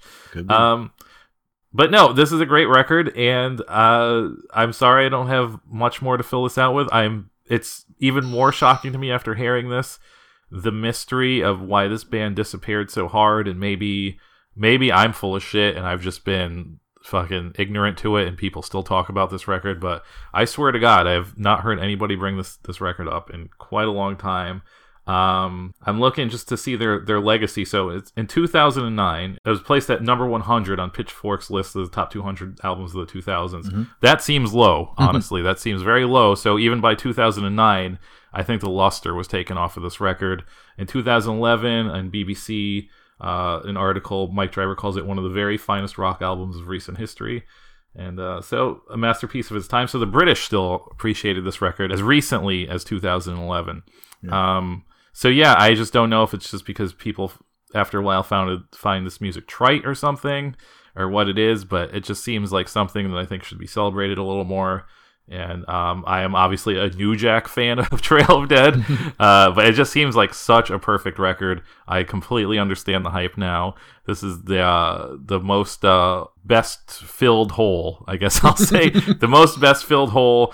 I it's I my my eyes have been open to Trail of Dead. I completely understand it. I'm just 20, 20 years too late. But Scott, please enlighten us what you feel about this record and uh, why this band just fucking disappeared. well, this is one of the greatest albums of the world of all time and the and on the on the planet. Uh, yeah, this like I I think I mentioned sometime one of the episodes that I was a heavy like a heavy pitchfork reader in like the early 2000s, and I, I was just hungry for this stuff. I don't know what set me off on it. I don't know what what it was. I think it was something like something you wouldn't expect, like some electronic electronic thing, like Aphex Twin type thing or something. But I just it just got me on to like reading these these sites and ch- chasing this kind of music, even though it was only like one in 100 bands that would land for me. like, and I like you know I liked Interpol, and I like I, I mentioned I like the Strokes for one album, and I liked and this band they mentioned once in a while, uh, and they had the awesome name. Like I think that's a, a cool move to have this weird sentence as your name, and it's a cool like grim sounding sentence. Good job, guys. And they had a couple albums out, and I'd read about them, but I'm not going to buy them because I'm like I'm not going to buy some. some and, and, and they were famous for at the drive-in is an excellent compar- comparison because they were both like skinny, big-haired, like like non-hardcore bands that were going off like hardcore bands. That was the the selling point was that you go to see these guys live and they'd smash their instruments and they'd go bananas and they'd play it like ear-splitting volume, super loud and super heavy, but it's not super heavy music. Like Oasis isn't a bad point of comparison really because it's like if you played Oasis through like Dinosaur Jr.'s rigs, like these Yeah. stacks and stacks of amps at maximum punishing volume with a drummer playing with hammers. Uh, but yeah, it just hit at the right time for me. I don't know. I, I was like scouring the last vestige, uh, like last vestiges, our used record store, and I was like hounding that bin for some reason at this time of my hmm. life. I was like every day I would go there and like listen to almost everything in the bin. So I was pretty open minded, open minded, and I this was natural. I didn't know anything about this band other than that like I'd read their name was cool, and I was like, I got it. I, I one of their albums is finally in my hand. I got to go see what it's about. Also, hmm.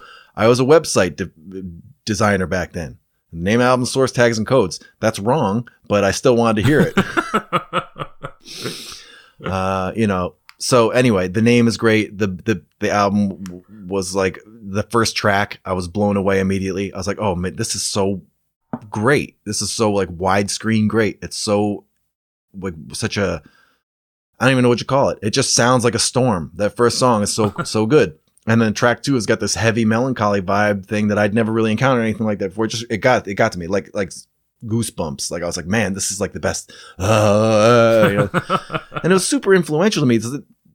Uh, but I didn't do anything with that influence. I don't know what to do with this. I can't play this kind of music, and I wouldn't know where to begin. And I think Aaron and I tried a couple times, and we'd even try to bring it into our metal stuff, like have like these interludes that were kind of like this kind of music we, we weren't really living there though. I don't know how you do this. I don't know how you play this music.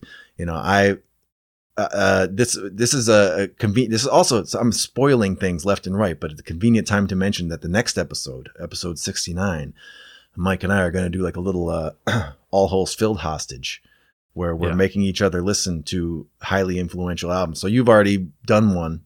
So, uh, this is this is definitely my one of one of my Rushmore albums. Like this is one of my b- most essential listening. Most albums. best holes. Most best holes. Most best holes. This is one of my most best holes. I've listened to it hundreds of times. But you know what's funny is like you talked about it's all hits, and it is. But after like track five or six, my knowledge of what's coming next on the album tapers rapidly. Uh, because this is just one of those albums where the further you get from the first couple tracks, the more you want to hit rewind and listen to the first couple tracks again. Like that's yeah. The first two tracks are definitely the best thing on the album.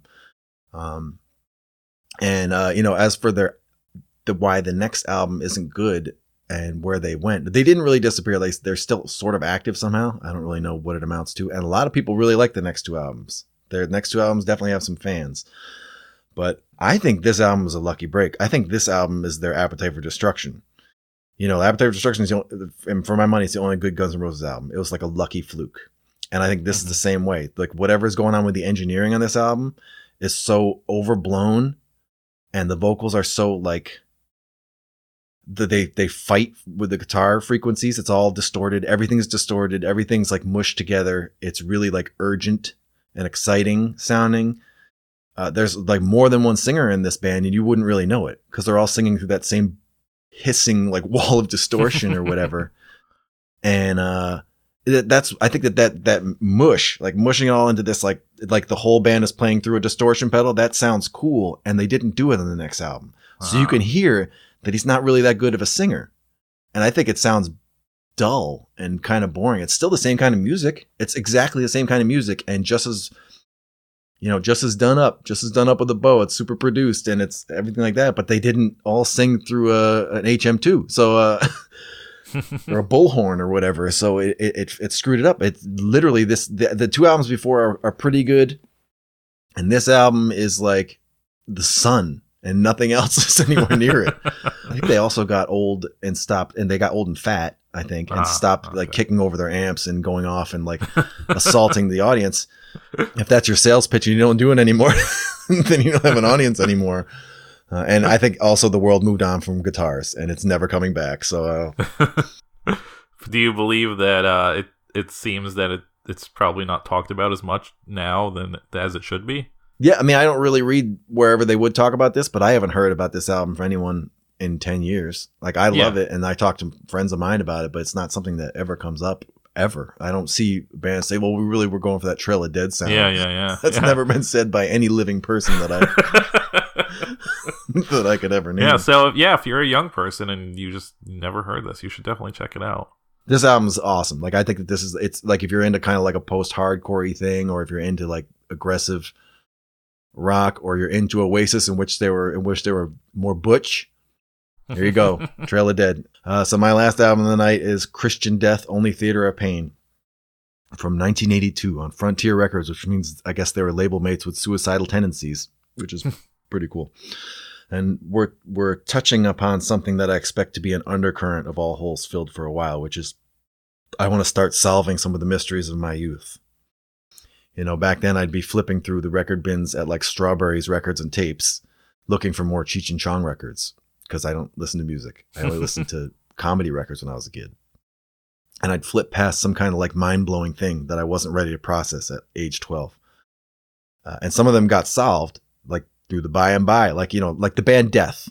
I'd be reading Rip magazine with like fucking great white on the cover, and you flip through and there's an ad for a band called Death. Who does that? That's nuts.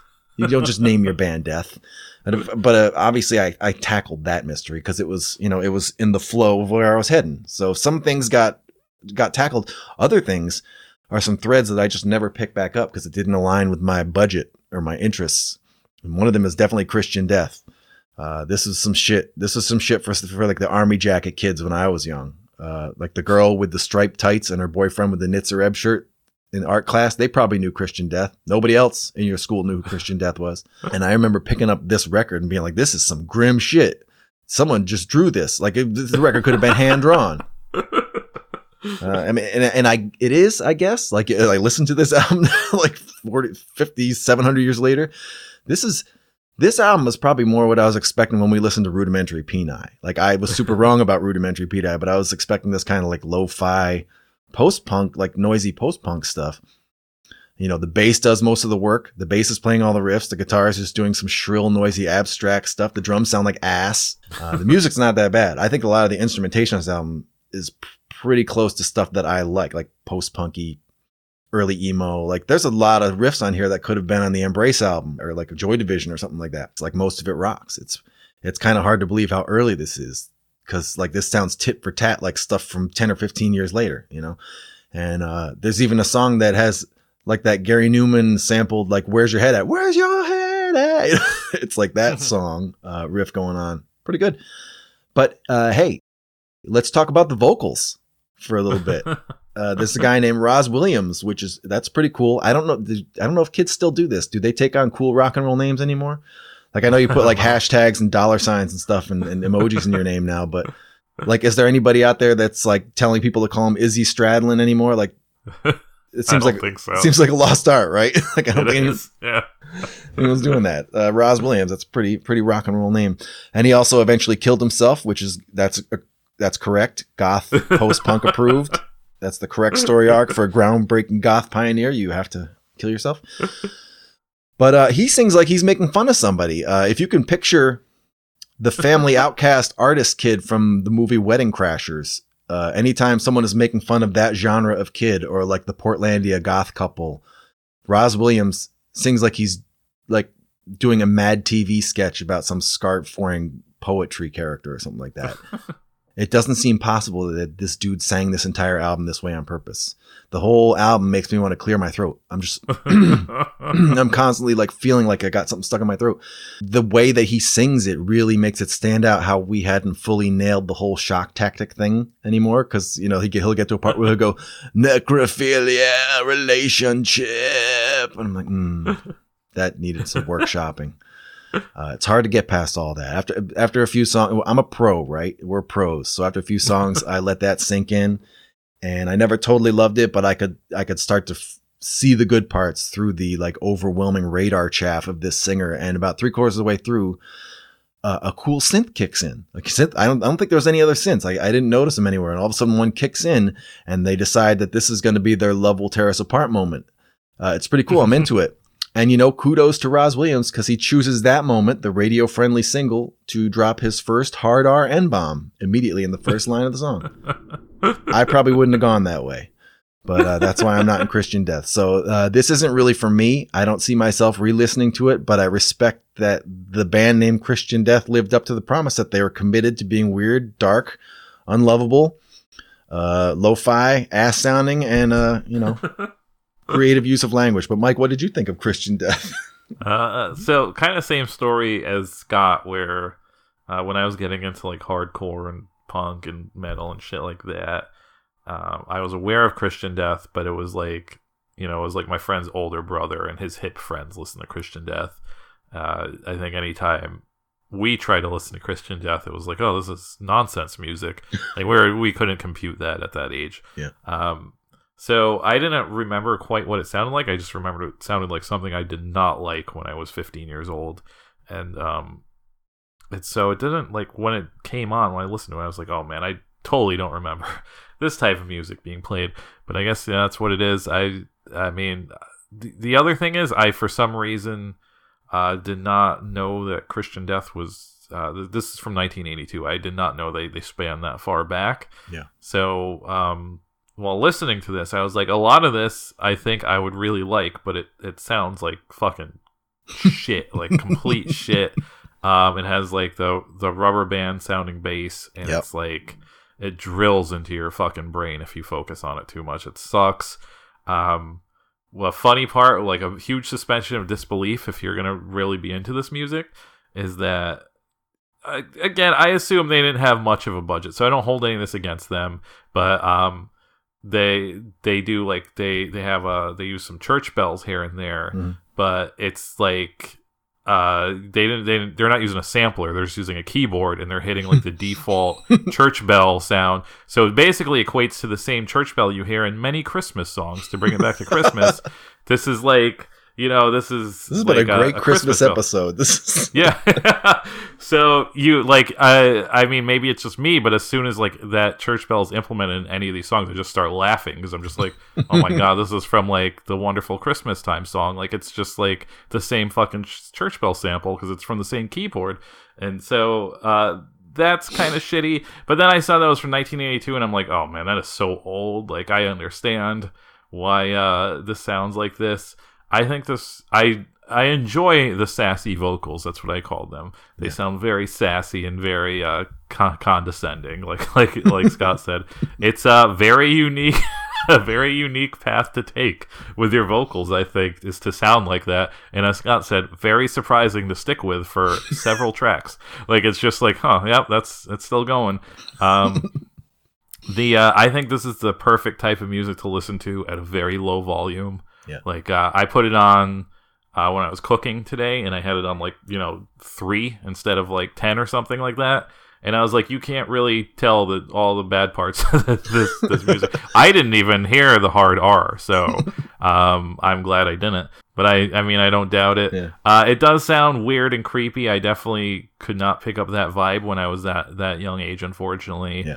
um, it's a it's a thinking man's weird and creepy. But uh, I w- I'm, I wouldn't be averse to listening to more of this. I might check out the, their later discography to see if uh, at some point maybe a budget picks up with their ideas and uh, that kind of balances out into like a happy medium where it still sounds creepy, but it also doesn't sound like the worst bass sound in like on on recording ever.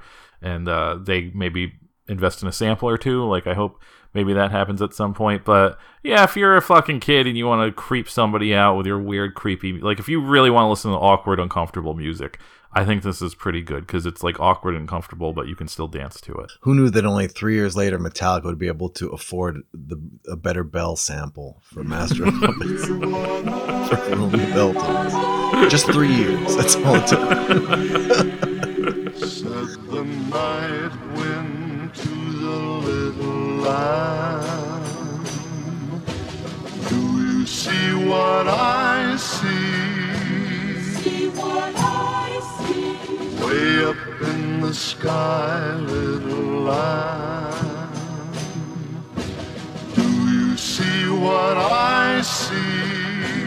See what I see. A star, a star, dancing in the night with a tail as big as a kite. With the tail as big as a kite. Said the little lamb to the shepherd boy. Do you hear what I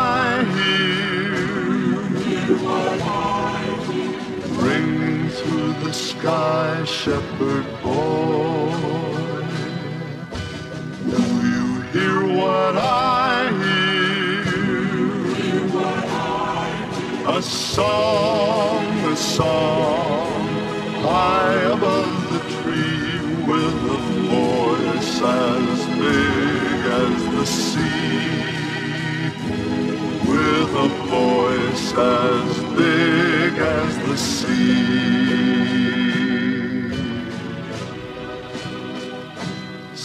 the shepherd boy to the mighty king. Do you know what I know? In your palace warm, mighty king. Do you know what I know? A child, a child cold. Let us bring him silver and gold. Let us bring him silver and gold.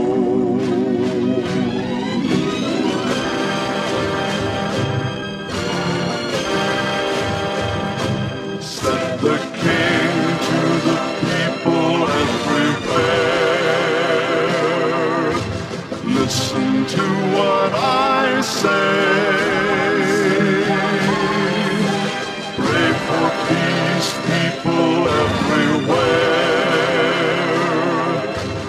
Listen to what I say. The child, the child, sleeping in the night, he will bring us goodness and light.